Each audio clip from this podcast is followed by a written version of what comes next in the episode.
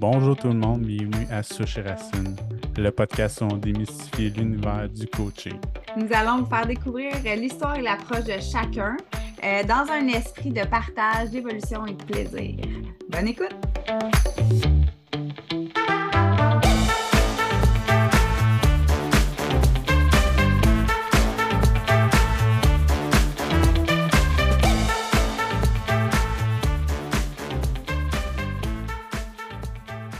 Salut tout le monde, bienvenue à ce nouvel épisode de Souche Racine. Salut Cynthia, comment tu vas? Salut, ça va super bien. Je suis toute excitée aujourd'hui d'avoir euh, Valérie Santaine. Euh, dans le fond, c'est, je ne sais pas si tu le sais, mais c'est toi qui m'as inspiré euh, à commencer mon parcours de coach. c'est toi qui m'as donné la flamme pour la PNL. on dirait que je suis un peu émotive, c'est fait que je suis toute excitée dans le fond, puis je suis curieuse, qu'est-ce que ça te fait vivre, Michael, puis... Ben, moi, je suis, quand, même assez fébrile parce que ben, j'ai été coaché par elle il y a deux ans.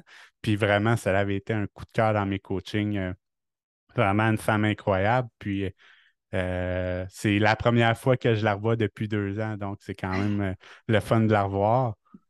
dans le fond, Valérie est coach et enseignante en PNL. Elle a aussi un bac en sexologie et est fondatrice de En Duel ou en Duo. Oui, puis en duel et en duo, euh, dans le fond, ça a outillé les couples euh, de façon divertissante à passer du duel au duo. Puis, euh, dans le fond, j'ai envie, Valérie, pour commencer, que tu parles un peu de toi, de, qu'est-ce que, comment tu as découvert la PNL, qu'est-ce qui t'a amené là, ton parcours? Tu sais, Michael, on a parlé un petit peu, tu as un bac en sexologie, puis oui, oui. Ben, en fait, bonjour à vous deux. Merci déjà de cette belle présentation. C'est touchant. On se connaît euh, donc euh, de différents endroits tous les deux. Euh, mon parcours, rapidement, c'est. ben, moi, déjà, lorsque j'étais au cégep et même avant ça au secondaire, je voulais faire tous les métiers. Donc, il faut savoir que moi, je voulais. J'avais un arbre de décision. J'hésitais entre 30 bacs. 30. Ben, peut-être plus. Là, 30, c'est peut-être mon dernier fait, mais je voulais autant être avocate, médecin, nutritionniste. Euh, je voulais être musicienne, je voulais être un athlète. j'ai fait j'ai joué au volleyball, j'ai fait les Jeux du Québec en volleyball, j'ai joué dans des, dans, des orchestres euh, plus jeunes. Donc, j'ai comme plein, je suis une fille de plein de passions et je voulais tout faire. Et c'était mon la torture pour moi parce que c'était pas possible de tout faire. Et dans mon gros choix de, profession, la sexologie, c'était ce qui était, on dirait, le plus évident parce qu'on s'amuse à dire que c'est le domaine des derniers chapitres. C'est-à-dire que le sexe, c'est toujours le dernier chapitre de tous les autres domaines qu'on n'a jamais le temps de lire. Ah oui! Okay. J'étais curieuse, le dernier chapitre, c'est la première fois que je moi, moi non plus, c'est la première fois. C'est, nous, c'est comme avec la sexologie, ben, dans le fond, euh, ça touche à tout parce que tu as de la psychologie, tu as de la sociologie, tu as de l'histoire, tu as du droit avec les abus sexuels, euh, mmh, euh, tu as de la pharmacologie, tu as de la biologie. donc, moi, le fait que je voulais tout faire et que j'étais quand même une passionnée du sujet de la sexualité et que j'étais sans jugement. Donc, j'avais un peu ce, naturellement cette façon d'être curieuse et non jugeante. Fait que sur un mmh sujet comme la sexualité et sans tabou, on dirait que ça l'a fait, bon, OK, je vais aller en sexologie. Donc, je suis allée, c'est comme ça que j'ai abouti en sexologie, pour vous donner un peu l'idée. Mm-hmm. Euh, et parce que tout ça est en lien avec le choix du coaching. C'est vraiment ça qui est intéressant. À la fin de mon bac, nous, on avait un stage euh, d'un an. Et dans ce stage-là, donc là, j'étais euh, assez jeune, hein, donc moi, j'ai fait ça straight, là. ouais, c'est ça, là. Donc, j'étais assez jeune et j'accompagne des gens qui ont été euh, victimes d'inceste, euh, qui ont contracté une infection transmissible sexuellement incurable. Et je suis, je me sens vraiment nulle. Je me sens anxieuse. Euh, je sens que j'ai pas d'efficacité. Je sens que si tu parlais à moi ou à un toutou, ça serait pareil. Même si les gens qui. Ouais, c'est des gros sujets, là. C'est comme une grosse responsabilité que tu as entre les mains, puis là, toute fraîche, jeune, euh, ça... Ben, quand même, hein, pas d'expérience, puis je me sentais pas assez outillée, tu sais. Euh, donc, là, je me suis toute remis en question sur c'est ça que je voulais faire. Alors, j'ai dit, avant de rentrer en maîtrise, je vais prendre une pause, mais si je prends une pause de l'école, je ne voudrais plus retourner à l'école. Mmh donc, pendant ma pause, j'ai fait un diplôme en gestion. Donc, j'ai fait un certificat en gestion de ressources humaines. J'ai dit ça, ça va être facile, je ne serai pas dans les émotions, je vais aller. Euh, je vais aller plus cartésien. C'était une zone de confort pour moi. comme de fait, euh, c'était super facile pour moi, là, négocier des, des, des, griefs, des conventions collectives, euh, le droit du travail. J'ai même été embauchée par l'université pour donner du tutorat en droit du travail. Donc, quand j'ai fini ce, petit diplôme-là, je, trouvais ça un peu trop facile. J'ai dit, ben non, si je vais aller en business, je n'ai pas besoin d'étudier pour ça. je sais comment faire. non, mais je me sentais naturelle, tu sais, je me sentais naturellement capable. Puis ma passion restait la sexologie, mais je dis, je suis pourrie en clinique, donc je vais aller étudier en recherche. Fait que là, j'ai amorcé ma, maîtrise en recherche. Mmh. Et là, j'ai fait deux ans de ma scolarité de maîtrise en recherche et euh, avant de terminer mon mémoire, euh, j'ai fait un burn-out scolaire de fou. Euh, puis là, là, j'étais face à un mur, face à. L'image que j'ai, c'est vraiment là, la falaise où tu dis là, si je fais un pas de plus, là, c'était du 14 heures de recherche par jour, puis j'aimais pas faire ça. Puis j'aimais pas mon sujet de recherche parce que j'avais jamais été sur le terrain. Fait que dans le fond, là, j'avais pas encore assez de, quelque chose de tangible pour que ça soit pertinent mon affaire. Oui, puis cohérent avec toi, puis passionné, là, ben oui. tu dis que es une fille passionnée, puis là, tu passes 14 heures de, de temps faire des choses que j'aime pas, c'est mortel. Ben, je, faisais ça pour dire, pour pouvoir enseigner, en fait, parce que l'enseignement, ça m'a toujours fasciné. Mm-hmm. Même quand je gardais des enfants toutes jeunes, euh, dans, mon, dans mon programme de gardiennage, je mets entre guillemets, là, c'est ceux qui écoutent. Euh, j'avais tout un programme de gardiennage, donc les jeunes repartaient après chaque fois avec un bricolage, un apprentissage, ils apprenaient au moins trois mots dans une autre langue. Oui, j'avais tout mon petit programme. Ça va, oui, attends. enseigné, j'enseignais la musique. Mais tu sais, comme je vous dis, j'ai plein de passions. Hein. Fait moi, j'aime les langues, j'apprenais des langues, j'ai les instruments de musique, j'en joue plusieurs musiques. J'aimais ça, tu sais. Donc, en gros, euh, je suis face à mon mur et là, je décide de prendre une sabbatique à l'université, question de pouvoir revenir. Et je remets en question l'idée de ne pas faire d'accompagnement. Et là, hmm. j'ai un flash sur Tony Robbins. Tony mm-hmm. Robbins, euh, ben, après tout le monde sait c'est qui, là, c'est un grand euh, mm-hmm. coach américain. mais Tony Robbins, je l'écoutais quand j'avais 17 ans. Hey, hein? Tabarouette. Puis, ouais. T'as quel âge, là, mettons? Aujourd'hui, j'ai 36 ans. Aujourd'hui, j'ai 36 ans. Puis quand, j'avais Ça fait longtemps que ça te passionne, là.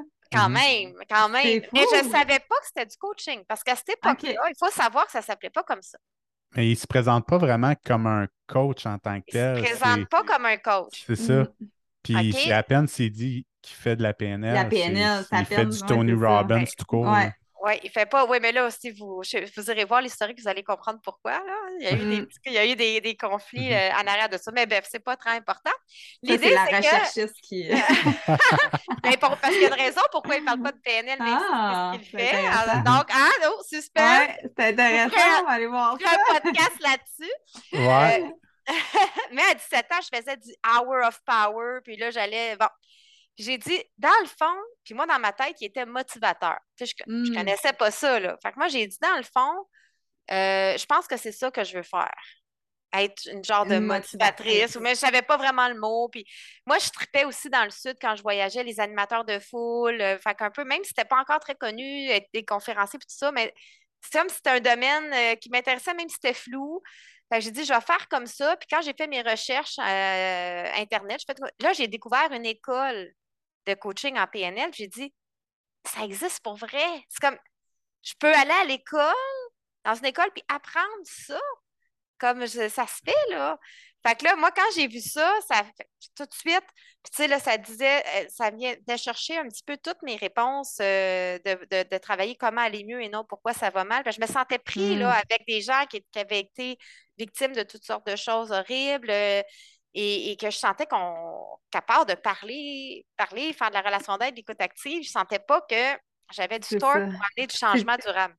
C'est dur d'effacer ce qui s'est passé. Fait que, tu sais, qu'est-ce, mm-hmm. qu'est-ce que tu peux faire pour aller à l'avant, sachant que c'est, existant dans ta vie. c'est ça. Moi, je me sentais figée. C'est comme si je sentais qu'il fallait que j'agisse sur un événement sur lequel on n'avait pas de pouvoir.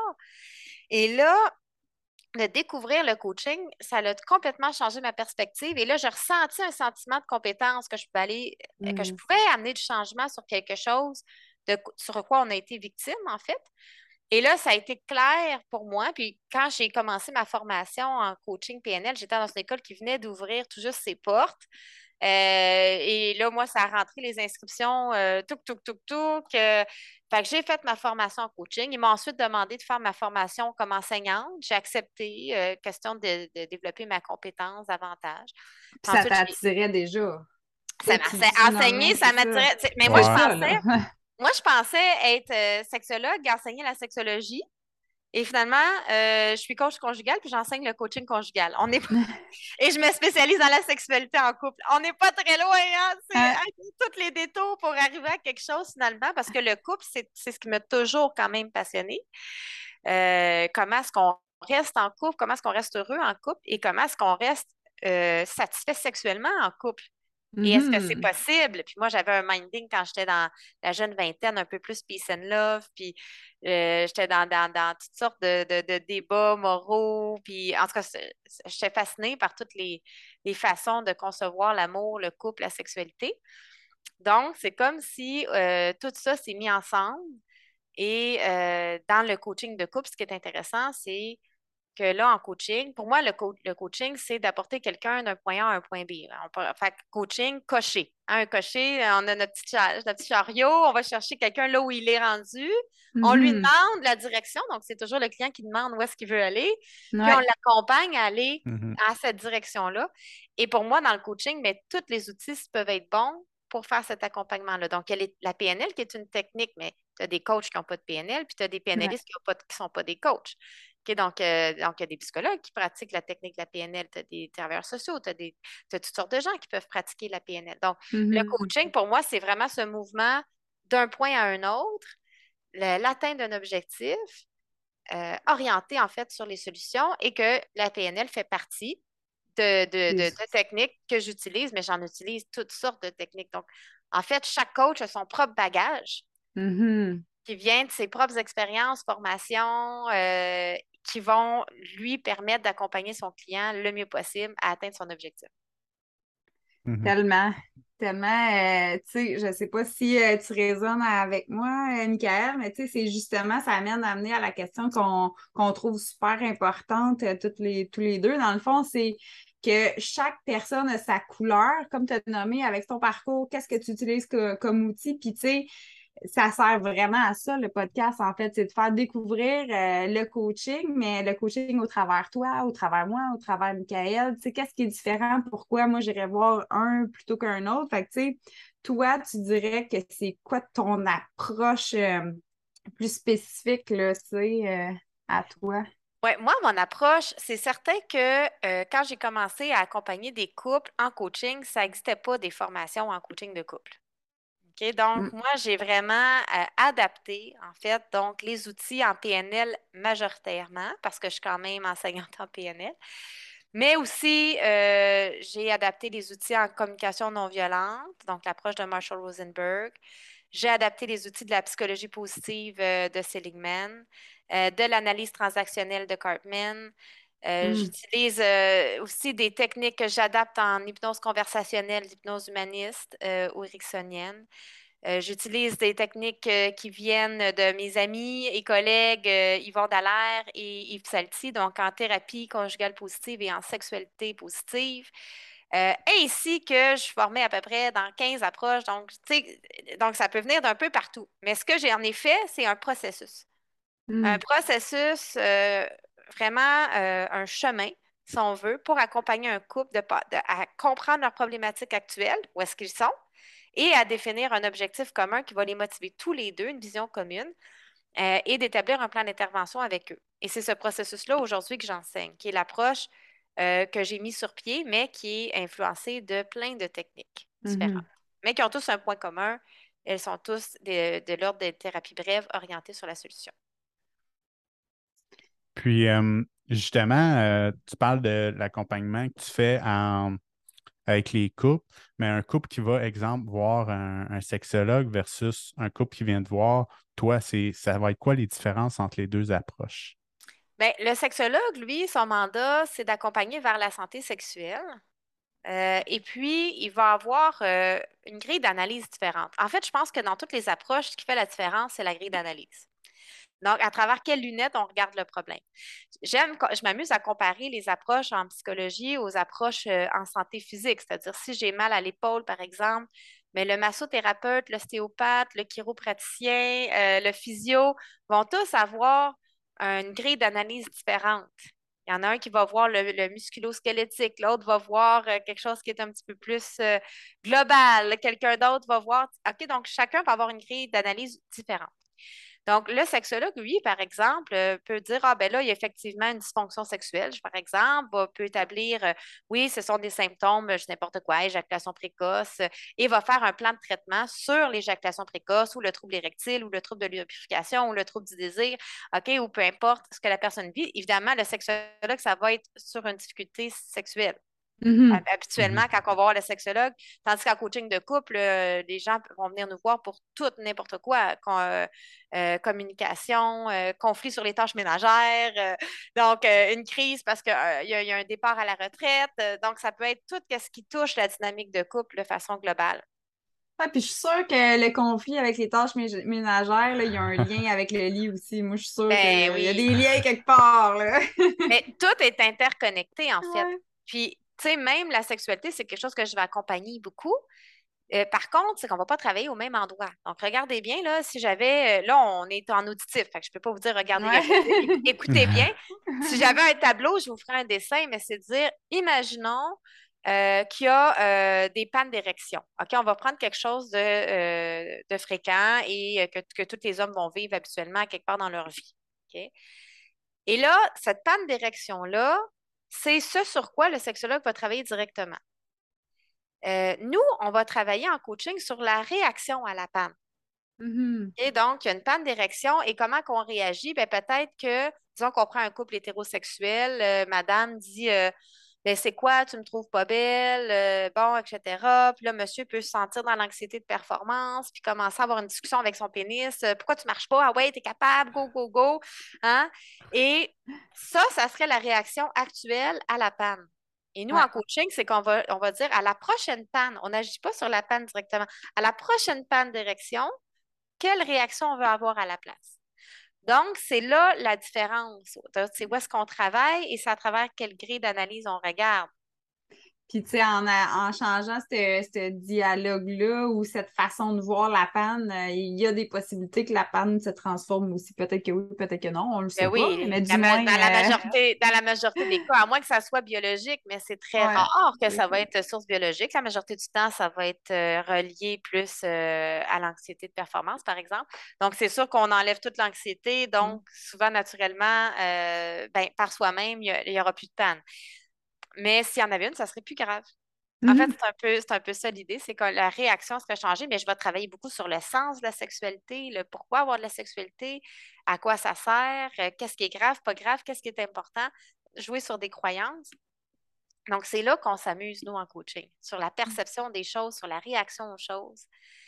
Euh, et c'est pareil en santé, on peut prendre, on peut prendre le même exemple, tu sais, un coach euh, en santé, par exemple, quelqu'un qui a un diagnostic d'un cancer, je donne un exemple, ou quelqu'un qui, est en phase terminale. Mais le médecin, lui, il travaille sur la maladie.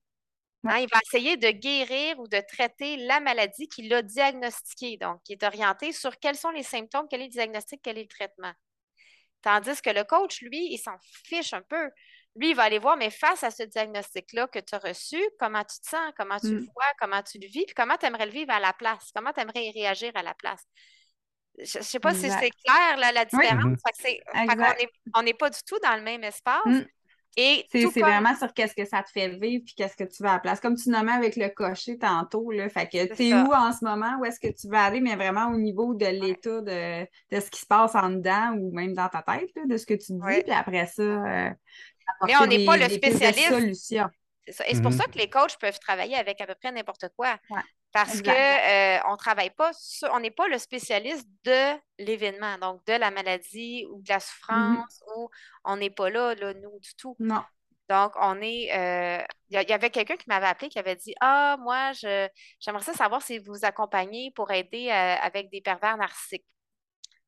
je dis, ben, nous, on ne va pas vous aider à diagnostiquer si quelqu'un a un trouble de personnalité narcissique ou pas.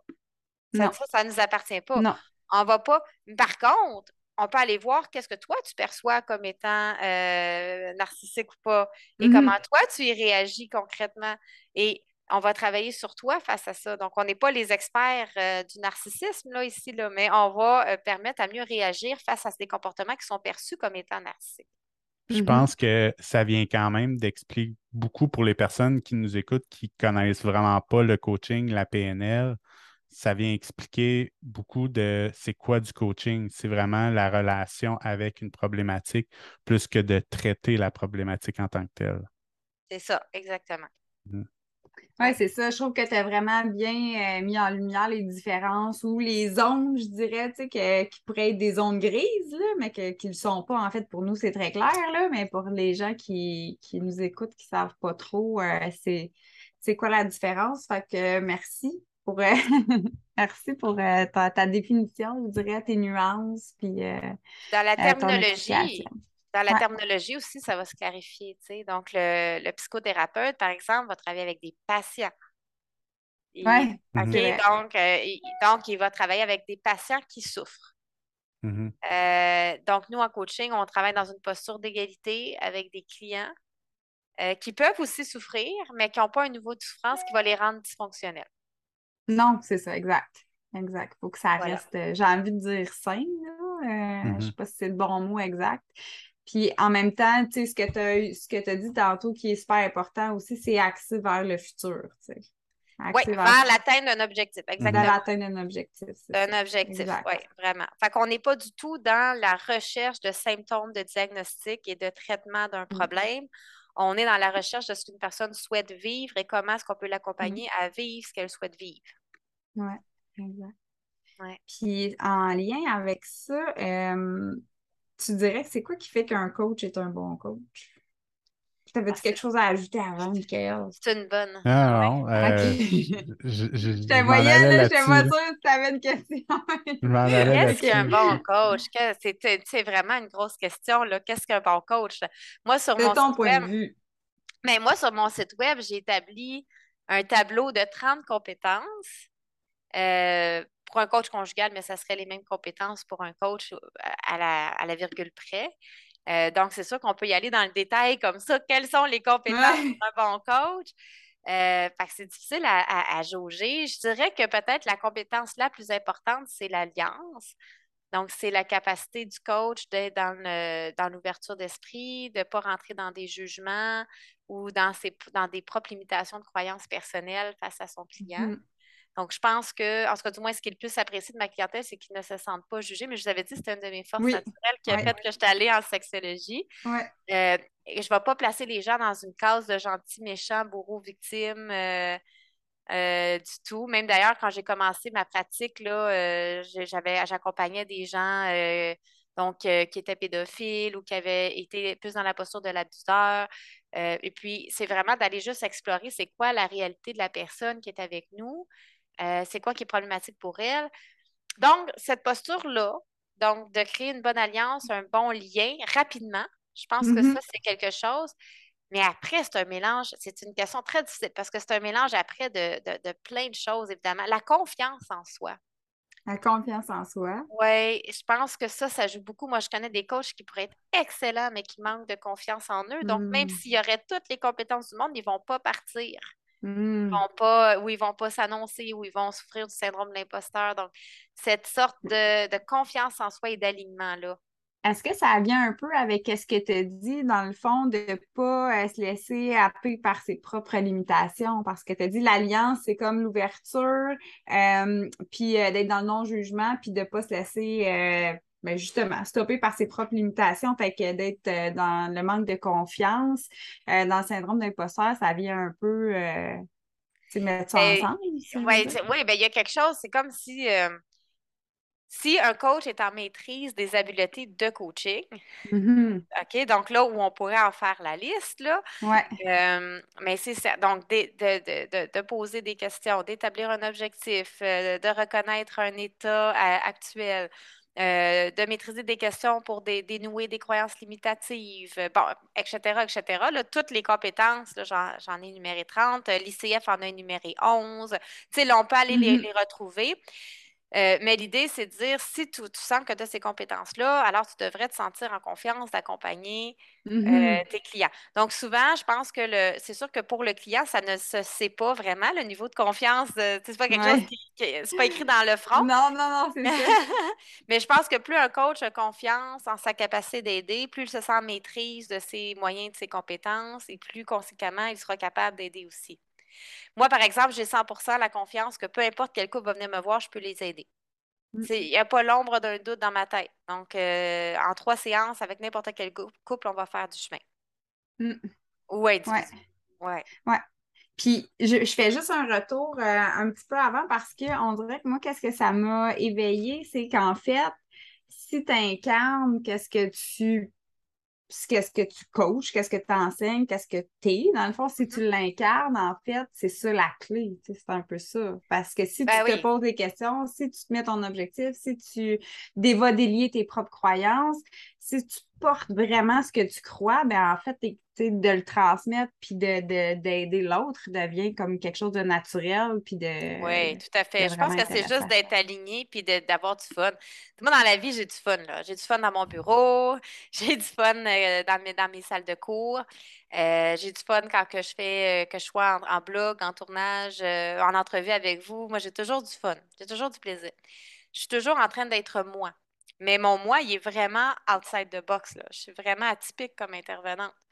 Euh, j'ai eu un gros, gros questionnement après avoir été sept ans dans l'ordre des sexologues. J'ai eu un, je me suis mis, remise en question pendant un an à savoir si je restais ou pas dans l'ordre et j'ai choisi de quitter l'ordre, pour le moment du moins, parce que euh, c'était trop limitant face à euh, comment que moi je suis. Mhm. Et c'est là où, euh, pour moi, un bon coach, mais un bon coach, n'importe quelle personne qui veut être heureuse, là, c'est au-delà d'un bon coach, va se permettre d'être son soi authentique, donc d'être vraiment qui ils sont, et en acceptant que ça puisse plaire et que ça puisse déplaire. Mm. Et c'est Mm. là où, où, euh, tu sais, donc c'est vraiment un peu, oui, un coach, quand tu dis intégrer soi-même, il y a un peu cette, cette sorte d'idée, au-delà de la psychothérapie peut-être, où on a moins besoin d'intégrer peut-être, mais en coaching, j'ai l'impression que si on vit une vie désalignée, euh, c'est normal qu'on manque de confiance pour accompagner quelqu'un à s'aligner. Il y a, Ouais. il y a quelque chose, ouais, tout à Quelque fait. chose d'incohérent ou de désaligné, du moins, entre euh, ça, ce qui se passe entre les deux. D'être Ouais. passionné aussi, peut-être, hein? D'être passionné. Mm. Je pense que Mm. ça prend euh, cette flamme. Tu as parlé de flamme au début, donc. Oui. euh, mais, mais tu sais, ça va être différent. Être, être bon, ça va être différent dépendamment de ce que chaque personne recherche. Pour Mhm. quelqu'un qui recherche beaucoup de calme, moi, j'ai une équipe de coach, puis dans mon équipe de coach, mais j'ai des gens hyper dynamiques, hyper calmes. Euh, j'ai une coach, je l'appelle le caramel euh, enrobant. De sel. De- ouais, c'est ça, caramel. Tu sais, on a tous, on est tous tellement différents. On travaille tous dans la même approche, là. On travaille tous Mhm. dans, dans la... Mais c'est sûr que euh, un bon coach pour toi, euh, Cynthia, c'est pas nécessairement un bon coach pour Michael. Exact. là, ça va dépendre de- des expériences de chacun, comme tu avais nommé Oui. tantôt, puis des Mm. outils que- qui ont été récupérés le long de la, de la route La des expériences. personnalité. Moi, j'ai confiance aux clients. Moi, je fais confiance que les gens, quand ils cherchent de l'aide, puis moi, j'en ai cherché de l'aide plein de fois dans ma vie, là. Puis, tu sais, vous, puis vous autres aussi, certainement, là, à Ben certains oui. moments, on cherche de l'aide. Puis quand on cherche de l'aide, là, on va, on va, on va chercher la meilleure personne pour nous sur le moment, là, basé sur nos critères du moment. Mais nos critères du moment, moi, une bonne coach, pour moi, aujourd'hui, c'est pas la même chose. Comme cliente, si je me cherche une bonne coach, ça sera pas pareil que le 10 ans ou dans 10 ans. Mm. Ça sera... Donc, c'est mouvant, c'est quelque chose qui bouge. là. Tout le monde peut être bon pour quelqu'un. Mm. Ouais, totalement. C'est ça, ouais. Ouais, totalement. Puis, euh, tu sais, il y y a quand même, quand même, j'ai, je retiens quand même cet aspect-là de, d'incarner ce que, ce que tu enseignes. Tu sais, je, je retiens quand même Mhm. ça. Ouais. Puis après, derrière, il y a cette En question-là de personnalité, là, tu sais. Ouais, puis je dirais en acceptant d'être imparfait. Oui, oui. C'est- C'est-à-dire que euh, il y a incarné ce qu'on enseigne. Donc, par exemple, moi, je vais enseigner comment désamorcer des chicanes et résoudre des conflits. Ça ne veut pas dire que j'aurai jamais de chicane dans mon couple. Non. OK? Ça veut dire que si j'ai une chicane dans mon couple, j'ai une chicane en pleine conscience. C'est-à-dire que je sais que je peux la désamorcer, je sais comment la désamorcer, je sais comment régler le conflit. Donc, je vais avoir moins de chicanes moins longtemps, Ouais. Mais ça ne veut pas dire d'être parfait non plus. On reste aussi des humains. Fait il y a cette notion aussi d'incarner et accepter d'être humain. Accepter d'avoir des hauts, des bas, des émotions, euh, euh, des limitations. Donc, ça, ah oui, parce que là, on ne vit pas dans un conte de fées. Là, le but du coaching, c'est aussi, comme tu dis, d'être capable de faire face aux, euh, aux défis de la vie, en fin de compte. Là. Toi, c'est dans le concept du couple, aux défis du couple qui vont se pointer. Les gens vont être outillés de, façon, euh, de façon divertissante, amusante, avec du plaisir, du fun. oui, oui. Ben, ça fait partie de mes valeurs. Hein? Donc, euh, pas besoin de, passer euh, quatre séances à pleurer nécessairement. On a le droit de pleurer, mais c'est pas un must. Quand mm. j'étais au bac à, l'université, puis qu'on apprenait, qu'on se, se, testait des techniques ensemble, on dirait que notre but, c'était de nous faire pleurer. On dirait que quand Claude pleurait, on se trouvait bon. Ah, tu sais, comme il est, tu sais. On dirait que là, aujourd'hui, pour moi, c'est qu'on pleure ou qu'on pleure pas. En fait, ça n'a aucune importance. L'idée n'est pas là. c'est ça. Fait que ça peut, on peut travailler le fun, oui. J'aurais tendance à, dire que l'important, c'est de vivre l'émotion qui est présente pour la personne. Mais oui. Si elle a besoin de pleurer, mmh. c'est parce que c'était ça, mais il y a des moments que c'est d'être joyeux aussi. Là. C'est ça, exactement. Mmh. Mmh. Oui, parce que tu sais, si euh, tu sais exactement c'est quoi, mettons, pleurer la tristesse, mais que tu n'expérimentes jamais vraiment c'est quoi la joie non plus, ben c'est dur de la chercher. Mmh fait qu'expérimenter tout ça, c'est intéressant aussi. Oui. Puis euh, tantôt, euh, c'est qu'est-ce qui m'a fait penser à ça? Ça m'a fait penser à ton podcast. ah oui, quand tu as dit, euh, tu sais, on en a des chicanes, nous deux, là, tu sais, ah ben, on sait comment les régler. Puis là, ça m'a fait penser à ton podcast. Est-ce que vous en, justement, c'est-tu quelque chose que vous parlez sur votre podcast? Ou ben oui, on en a fait une émission là-dessus sur comment arrêter de chicaner. on en a fait. Mais nous, notre podcast, en fait, parce qu'on a un podcast, moi et mon conjoint, qui est aussi mon associé, c'est aussi euh, mon ami, c'est aussi mon coparent. Je dis qu'on en a des rôles pour nous. Et dans, le, dans, dans nos podcasts, ce qu'on fait, en fait, c'est qu'on teste des trucs. Donc, on peut tester soit des outils thérapeutiques euh, ou des, des, propositions qui sont faites dans des livres, mais on peut tester aussi des jeux ou des activités de couple. En fait, on teste des trucs et on en parle. Ah, c'était intéressant. Je pensais que c'était vraiment en lien avec ton approche. Ben, j'avais pas seulement, mais seulement. Fait que là, c'est vraiment tout ce qu'il y a dans les euh, un petit peu partout. Puis là, vous testez, puis vous Ah, je trouve ça super intéressant. Vraiment. Notre blog euh, vidéo et, d'articles standards, c'est vraiment basé plus sur notre approche. Mais le podcast, c'est qu'on teste euh, toutes sortes de trucs. Ah, c'est cool. Alors, autant des jeux, des activités que des outils thérapeutiques. Euh, on a fait un défi 24 heures sans écran. Euh, on a fait. Euh, fait on, on, a, testé le jeu totem, on a testé des activités brise-glace. et là, on parle de. Le prochain podcast, ça va être comment passer du temps en couple. Donc, des techniques, des outils pour réussir à trouver du temps et pour soi et pour son couple et s'assurer que ce soit du temps de qualité, en fait. Donc, c'est ça. c'est ça aussi le défi. Hein. c'est ça. Donc, euh, voilà. Fait que chaque, chaque émission, on, parle d'un thème et on teste des trucs, puis on en parle. Ah, c'est cool. Ouais. Donc, pour les personnes qui veulent, euh, qui veulent en savoir plus, ils ont juste à aller euh, écouter ton podcast. personnel. Ben oui, ben oui, on le ah. trouve sur notre site internet à duelduo.com duelduo.com. Puis dans la section, euh, vous allez voir, il y a blog, vidéo, article, podcast, tout, tout s'y trouve. Et il y a plein d'outils, puis il y a des questionnaires aussi, là, tu sais, euh, quel genre euh, de, de j'ai pas le mot exact, de profil que tu es en amour. il y a plein, plein de, de, choses vraiment intéressantes. Plein d'outils pour couple, n'est-ce pas? c'est pas notre mission, exact. Donc, on a des outils, on a plusieurs outils gratuits. Donc, c'est un peu notre, notre partie bénévolat, pour moi, c'est important. Euh, en termes de, gestion de temps, je ne me voyais pas faire des séances. C'est important pour moi de redonner. Mm-hmm. Euh, je ne le voyais pas le faire en séance ou en, quelque chose qui prend concrètement, euh, qui est concrètement du travail pour moi au quotidien, parce qu'on a aussi nos factures à payer puis un, mm-hmm. à vivre. Par contre, dans un désir de travailler ensemble, donc moi et mon conjoint, on rêvait de travailler ensemble. Lui, trip sur la vidéo, la technologie, euh, et puis moi, l'enseignement, le coaching, le couple. Et c'est pour ça qu'ensemble, on a décidé que ça allait être notre. Au début, c'était parti d'un hobby, notre entreprise. Ah, mais là, c'est tellement le fun, qu'est-ce que ça crée, là. Ça aide beaucoup de monde, tu sais, parce que là, tu dis, euh, je voulais trouver quelque chose qui n'était pas juste du travail-travail. En même temps, je trouve que cette façon-là, elle rejoint plus de monde. Oui, oui. On a des gens de partout à travers le monde qui nous écrivent. Euh, cette vidéo a sauvé notre couple. Euh, donc, oui, c'est ah! vraiment génial ouais, de voir cet impact-là. Puis qu'on a eu du plaisir à le faire. Ouais puis que, les gens ont du plaisir à la regarder, puis qu'en plus, ça peut être un outil qui est pertinent. C'est un peu notre devise. Donc, chaque outil doit être pertinente et divertissante. Divertissant. C'est tout un défi parce que c'est des, hein, des fois, on prétend, euh, on se fait pas très drôle, moi et mon conjoint. Fait on, est allé on est allé à l'école de l'humour. On, a fait des cours à l'École nationale de l'humour ici au Québec.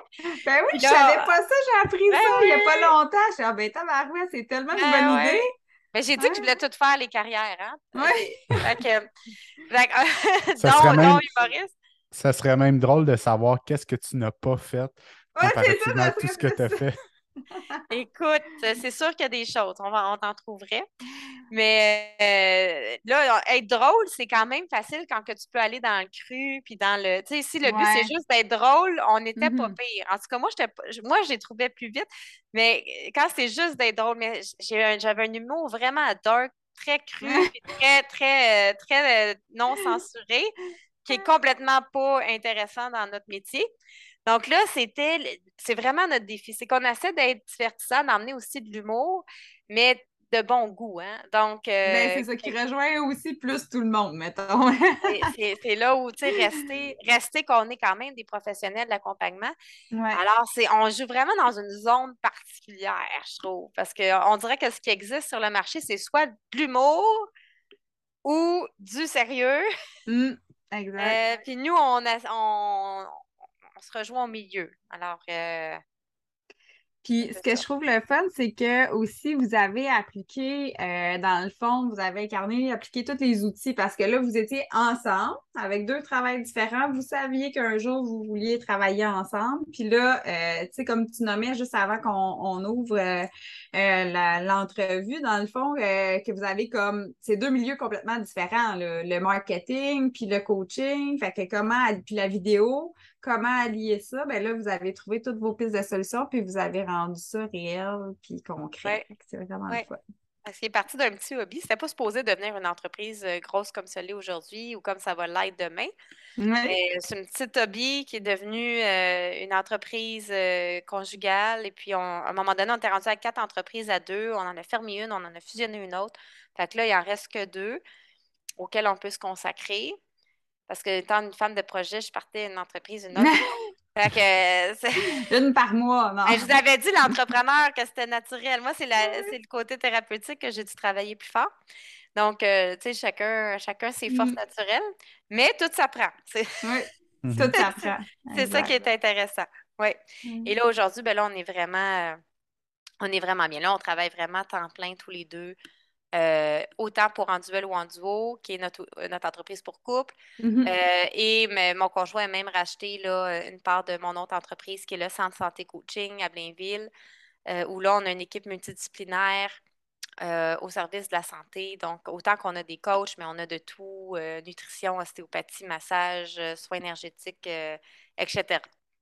C'est là qu'on s'est rencontrés. C'est là qu'on s'est rencontrés. Oui, c'est ça, c'est là qu'on avant, avant que ça soit le Avant que ça soit le tien, oui, j'ai tout vu le processus, moi, euh, d'achat et tout ça. C'est vraiment. Euh, puis de décoration, de changement, tout ça. Oui, oui, oui, exactement. Exactement. Fait que là, les deux, on est ensemble sur les deux. Ah, c'est vraiment. Et... Oui, vas-y, Et par curiosité, pour les personnes qui rêveraient de justement avoir un une compagnie en couple, ce serait quoi les conseils que tu pourrais leur donner? Venez suivre mon cours de base sur le couple. Mmh. Absolument, c'est un must parce que c'est énormément de conflits à gérer. Moi, ah oui, hein? je, fais beaucoup la différence entre conflit et chicane. Là. Fait que je dis des conflits, c'est inévitable. Il y a beaucoup de gens qui veulent mmh éviter les conflits. Je ne peux pas éviter des conflits. Tu peux éviter la chicane, mais tu ne peux pas éviter des conflits. Les conflits, il y en aura toujours. C'est des différentes opinions, des différentes façons de voir, des différentes façons de faire. Puis la chicane, c'est quand quelqu'un veut gagner sur l'autre. Ma façon, c'est la mmh. meilleure.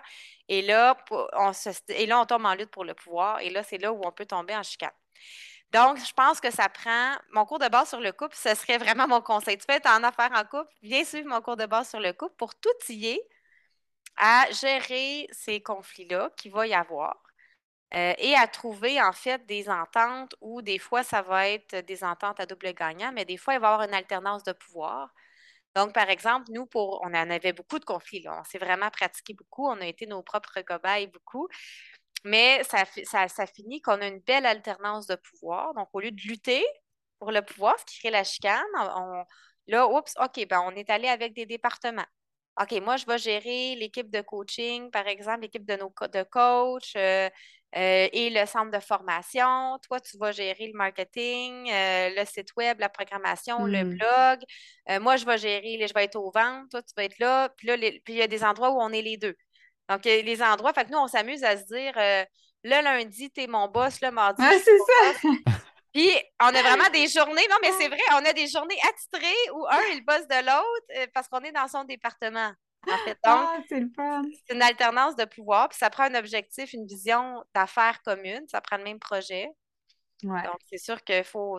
Des valeurs similaires aussi, là, parce que c'est quand même le cœur euh, là-dedans, la vision puis les valeurs qui. Euh, des valeurs similaires ou pas, l'important, c'est de tous les respecter. Mm. Donc, euh, plus ils sont similaires, plus c'est facile. Mm-hmm. c'est sûr, là. Mais des fois, des valeurs, là, moi et mon conjoint, on a des valeurs similaires. Plaisir, liberté, ça, c'est vraiment là. Mais on a des valeurs vraiment différentes. Pour moi, la sécurité, c'est super important. Donc, tu sais, c'est quand même un, beau conflit de valeurs. Lui, il est plus dans la simplicité, puis au jour le jour. Moi, j'ai besoin de sécuriser les bases. Je suis vision 10 ans, 5 ans, 1 an, plan. Lui, planifier plus loin que deux jours, ça le stresse. Donc, on est vraiment, tandis que moi, je suis déjà dans 5 ans dans ma tête. Mm-hmm. Donc, on a, on a, il y a des divergences qui vont créer les conflits. Donc, l'important, c'est de répondre aux besoins des deux en toutes circonstances. Mais on peut les additionner, les valeurs. Oui. Ouais. ouais. Mmh, ça, c'est intéressant des fois à savoir de, dire. Mais plus qu'on se ressemble, moins il y a de conflits. Oui, c'est ça. Vous êtes plus sur la même longueur d'onde. En même temps, en ayant suivi le cours de base, ben là, tu sais comment gérer les conflits. Ben, c'est pour moi un inévitable pour tous les couples en toutes ben circonstances. Mais là, surtout, c'est un projet commun. Je pense que les gens qui suivent le cours, là, souvent, c'est un cours que, que j'ai monté pour les intervenants et que j'ai rendu accessible au grand public, celui de base. Ils ne sont pas tous accessibles au grand public, mais celui-là l'est. Il est vulgarisé, puis il est tout enseigné en images et en, technique d'impact. Fait qu'il est super facile à intégrer. Mm-hmm. Puis des fois, les gens ils se font traîner là par leur conjoint, leur conjointe, ça leur tente pas trop. Mais quand ils repartent, ils disent tout le monde devrait faire ce cours-là. Euh, c'est, vraiment un cours qui change une vie de couple. Là. Si tu veux faire un, 180 dans ta vie de couple, c'est une belle façon. Oui.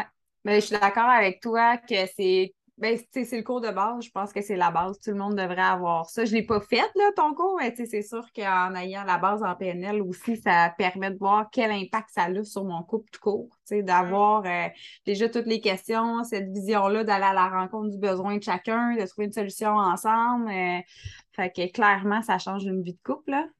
Puis, euh, puis là, en ce moment, comme euh, moi, mon projet, c'est pas l'entreprise, c'est une maison qui se construit. Fait que ça aussi, euh, c'est intéressant. Oui, ça aussi, ça rentre dans mes tempêtes de couple, dans mes exemples de mmh. tempêtes de couple qui viennent débalancer la relation puis qui vont demander une réadaptation.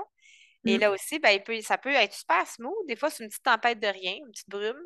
Puis d'autres fois, c'est une plus grosse tempête. Mais mmh. parce que là, si vous avez la même vision de la maison que vous voulez, plus vous voulez la même chose, moins il y a de conflits.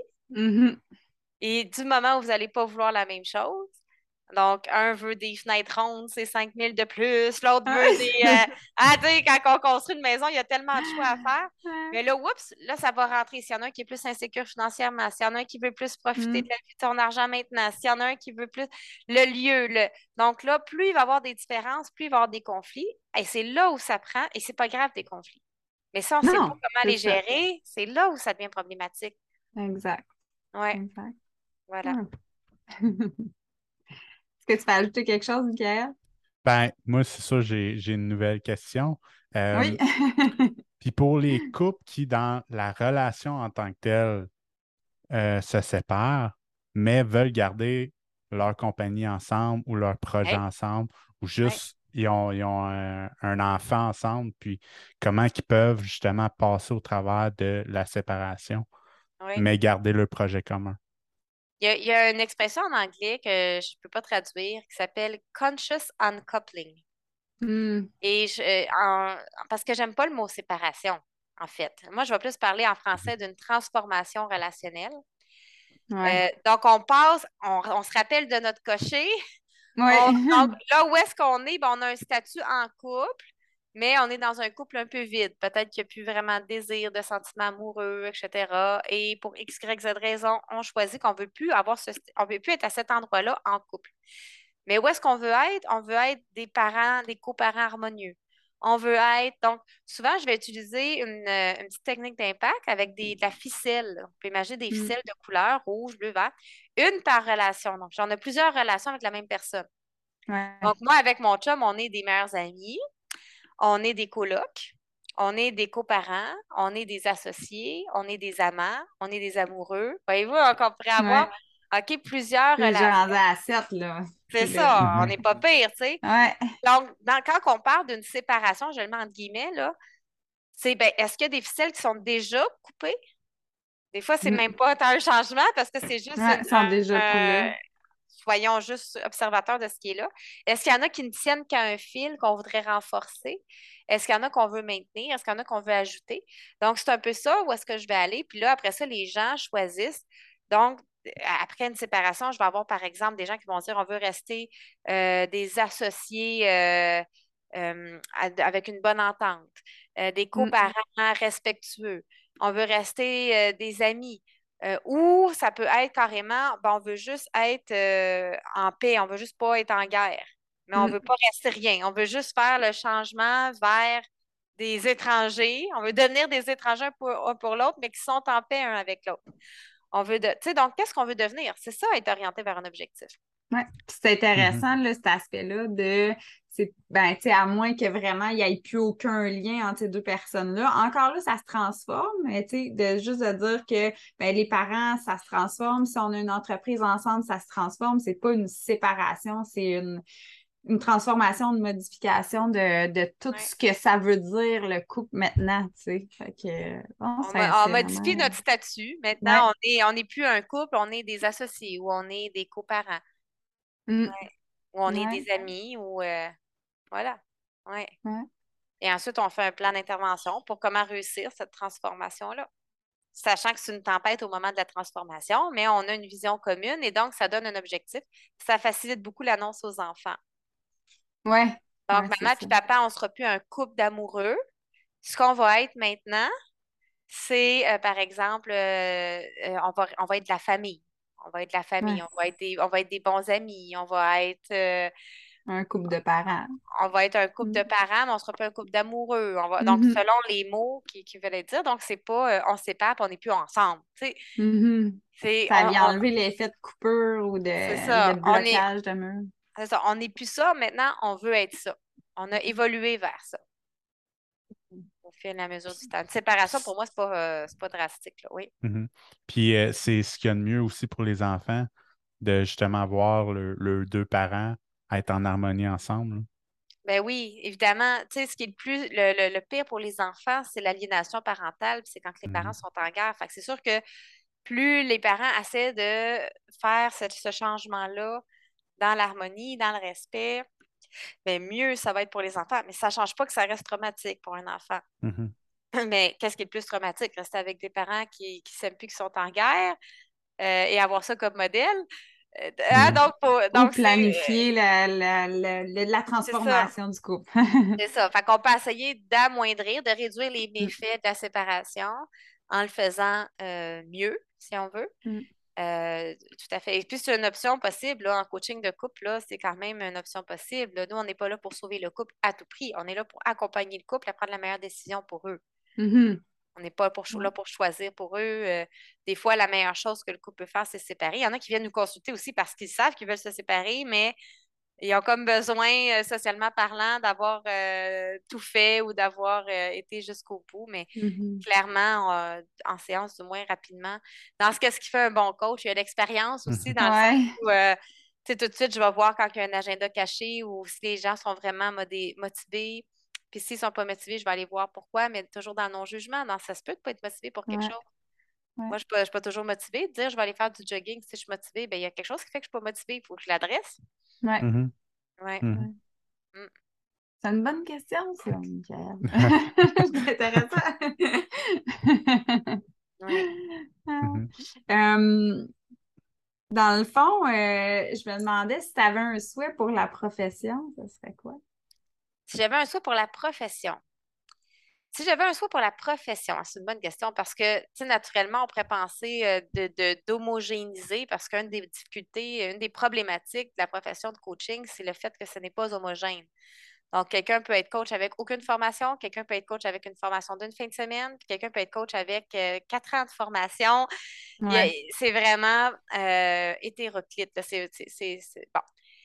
Mais ça ne serait pas que ça soit homogène, mon souhait, parce que je pense que ça ne correspond pas à la nature de ceux qui sont intéressés à devenir coach. Je pense que ce n'est pas quelque chose qui serait non plus réaliste ni souhaitable je pense que ça serait peut-être d'éduquer davantage le public. Fait que si j'avais un souhait pour la mm-hmm. profession, ça serait peut-être de représenter le coaching davantage dans les médias euh, de façon positive, là, pas nécessairement euh, dans des émissions, euh, pas dans un but de, descendre la profession, mais mm-hmm. juste, par exemple, je collabore régulièrement avec.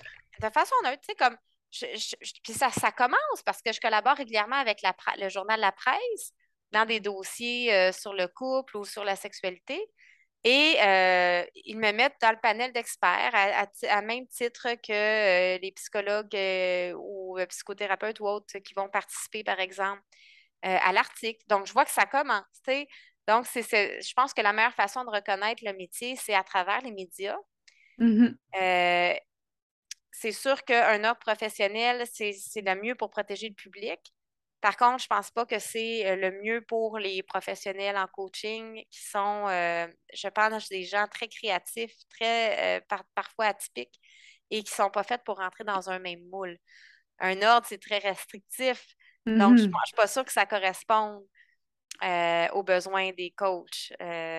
donc, ça ne serait pas vers là où j'irais. J'irais vers l'éducation du public pour trouver un autre moyen de les éduquer, un autre moyen de les protéger. Un peu comme ce que vous faites dans votre podcast. Mhm. Oui, l'enseignante en toi a vu euh, ce point-là, tu sais. Euh, c'est ça. Euh, oui. Le souhait, c'est ça, c'est un peu via démontrer les approches, c'est un peu de justement d'éduquer les gens. Puis, tu sais, on, en parlait, Michael et moi, c'est pas de dire que la personne qui a, qui a 0 heure ou 30 heures de coaching, que c'est pas bon. Tu sais, je pense, ben, je vais parler pour moi, tu sais, de mon point de vue, c'est vraiment que, que ça part du cœur, dans la bienveillance, dans la bonne intention pour l'autre personne, puis que, que la personne soit consciente aussi que cette ce coach-là zéro heure, quand il va pour son mm-hmm. expérience ou peu importe, qu'il ait cette certaine conscience-là, puis euh, cette, cette éducation-là qui est faite vraiment parce que il y en a qui deviennent coach après, mettons, un coach d'affaires après tant de temps d'expérience. Aussi, ça devient un coach, mais il n'y a pas eu de, de, cours en coaching d'affaires, mais il y a eu 35 ans d'expérience. Fait que, mm-hmm. Ça serait peut-être de faire attention au titre. Quand tu, quand tu parles, ce que j'entends, c'est Quelqu'un, pour moi, qui n'a pas, pas de formation, ça ne l'empêche pas d'accompagner des gens, mais je l'appellerais un mentor. Ouais, je l'appellerais un guide. Je l'appellerais, je l'appellerais pas un coach parce que le mm-hmm. coaching, c'est quand même une profession qui se base sur une, façon de, sur des questions, en fait, sur une façon de mm-hmm. questionner et non sur les conseils. On pourrait l'appeler, l'appeler conseiller. Conseiller. C'est ça. Euh, j'avais déjà eu quelqu'un au centre santé coaching, justement, euh, qui se disait coach, mais qui n'avait pas de formation, mais je l'ai tout de même accueilli. Par contre, euh, sous un autre titre. Mm-hmm. Donc, euh, elle s'appelait, elle était dans la spiritualité, elle s'appelait guide spirituel. Pour moi, quand si j'embauche un guide spirituel, je ne m'attends pas à ce que cette personne-là nécessairement. Non.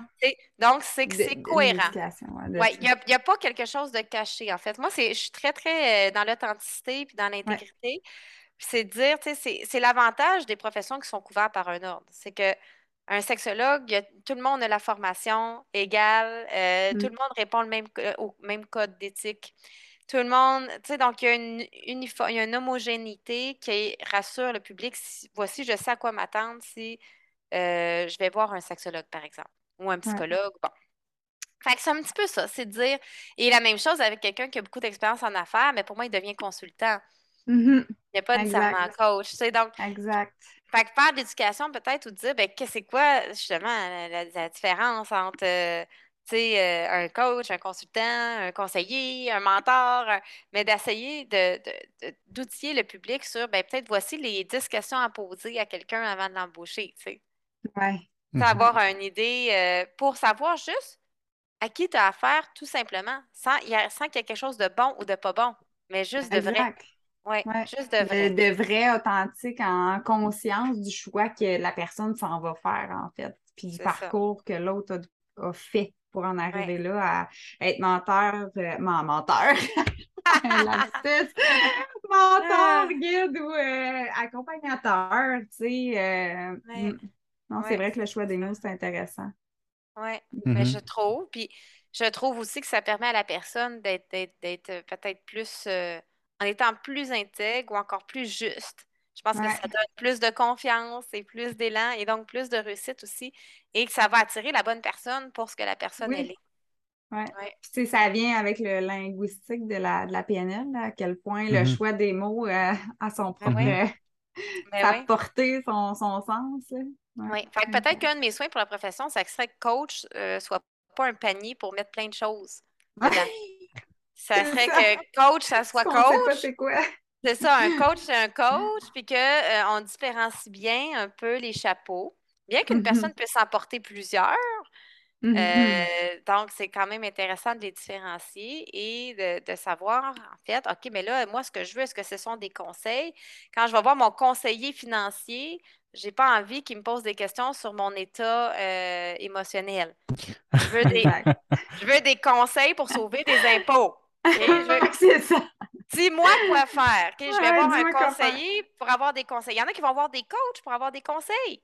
Puis là, le coach va dire mon rôle, c'est pas de te hmm. donner des conseils, c'est de te poser des questions. Puis là, ben, alors, mais, mais il est où le conseiller? Le conseiller s'appelle aussi coach. Ah ben là, c'est dans le même mélangeant. Ouais, non, c'est ça, ça marche pas.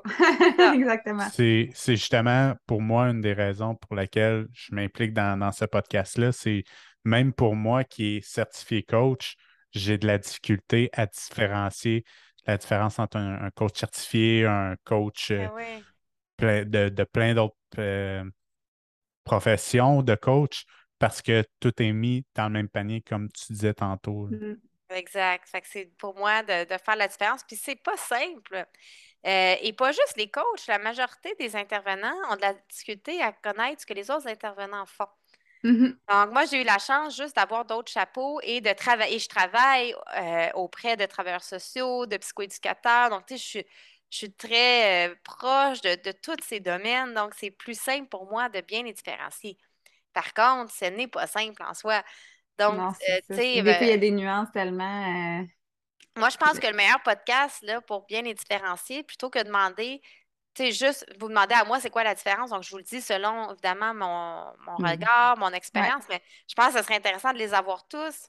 Oui. D'avoir le, sexologue, le psychologue, et, explique-moi, toi, vous avez ce problème-là, toi, c'est quoi ta, grille de lecture? Toi, c'est quoi ta grille de lecture et ton plan? Toi, c'est quoi ta grille de lecture et ton plan? Et là, ça, ça serait très pertinent parce que là, on pourrait vraiment avoir de, la bouche de, la, mm-hmm. personne. C'est exactement ah. ça qui va se passer. voilà, voilà. C'est vers, quoi qu'on s'en va. C'est ça qu'on s'en va.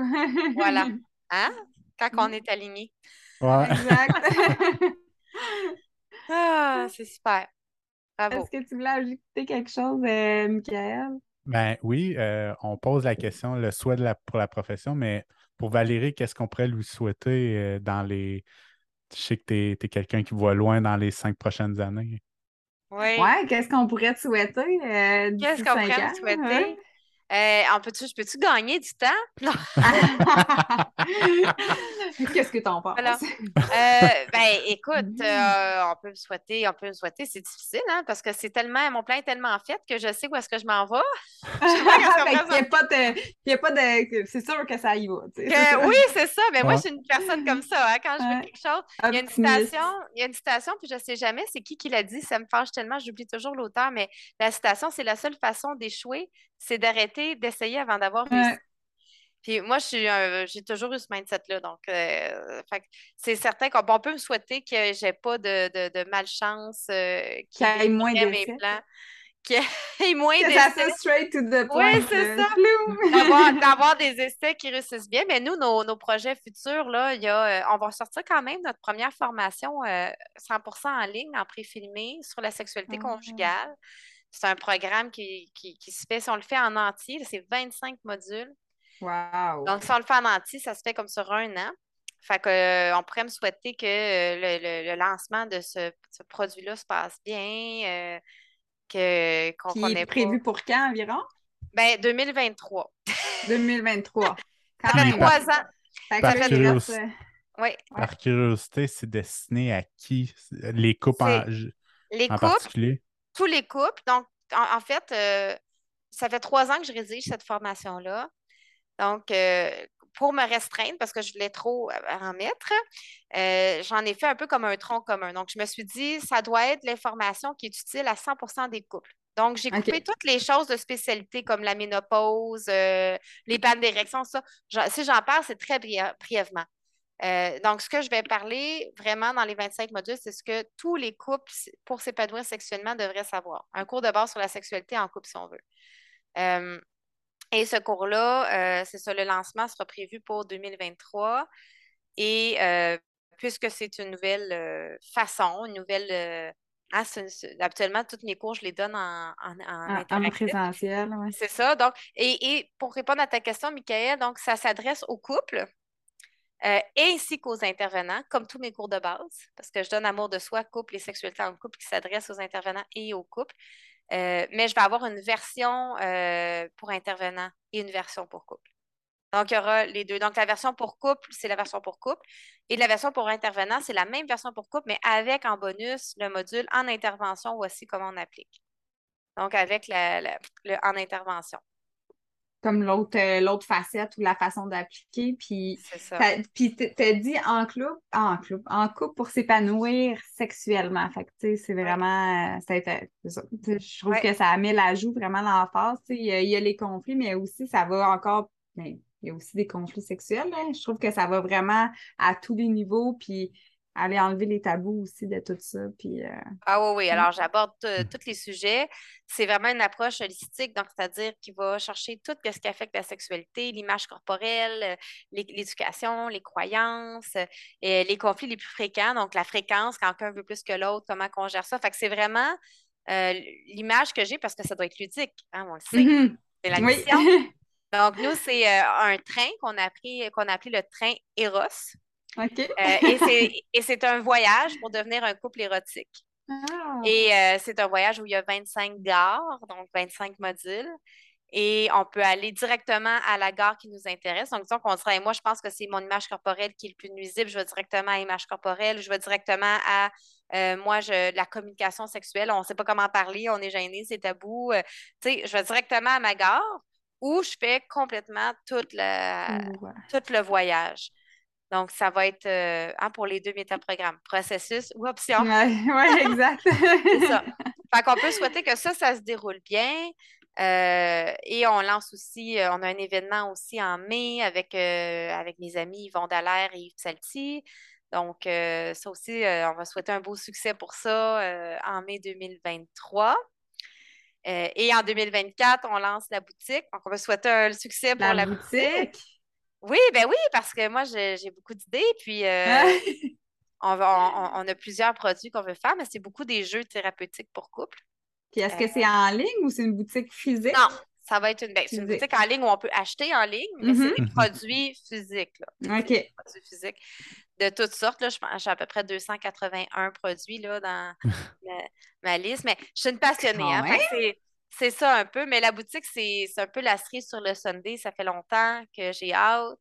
Et euh, que d'abord, on. C'est ça. Mais d'abord, on, a positionné quand même euh, notre équipe de coach, notre centre de formation. Mmh. Euh, donc, on avait d'autres départements qu'on a mis sur pied d'abord. Et la boutique, ça sera ensuite. Mmh.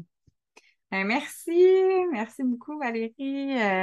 Je suis super contente de, t'avoir eu avec nous, en fait. Puis, euh, mais Michael, est-ce que tu as envie de, de Ben, dire un bouclage. Ouais, ben t'en as souvent parlé, mais où est-ce qu'on peut te, te retrouver? Il y a ton site internet. euh, Euh, ouais, on peut me retrouver sur mon site internet. On peut taper tout simplement duelduo.com ou en duel ou en duo.com. Vous allez nous trouver de toute façon. On est sur YouTube sur le même nom. Ouais. On est, on est sur Facebook sur le même nom. Euh, le podcast, on est partout, donc Balado, Apple Play, Spotify, euh, donc euh, où on veut. Alors, le site Internet, c'est le plus facile parce qu'on trouve tout. là. Tout est là. Mhm. Ouais, euh, il est vraiment gros. Il y a plein de C'est ça. choses. Il y a plein de choses. vous promener, c'est vraiment le fun. T'en as pour Mm. un bout, là. Si tu n'as plus de série Netflix, là, tu peux aller voir les vidéos. Ça va pour aller apprendre des choses. Donc, euh, oh oui, il y en a vraiment qui se le tapent en rafale comme du streaming, là, euh, de, vidéos. Donc, tout est sur duelduo.com. Je pense que c'est la meilleure place euh, pour nous découvrir, puis découvrir nos outils. Ouais. Puis aussi, il y a votre centre, Centre Santé Coaching, qui est à Blainville. Oui, alors ça, Centre Mhm. Santé Coaching à Blainville. Donc, ça, c'est ça pour les gens qui veulent des soins à Blainville. Aussi, il y a des Mhm. intervenants, des coachs qui cherchent un bureau, qui cherchent un endroit, une équipe. Euh, ben, on est là. Donc, euh, effectivement, centresantécoaching.com, on peut nous trouver là aussi pour, euh, pour ça. Ben, Merci beaucoup, Valérie. Merci d'avoir été avec nous. Ça me fait plaisir, Cynthia, Michael. Merci de m'avoir accueilli. Merci. Et merci à vous de nous avoir écoutés. À la prochaine. À la prochaine! Bye.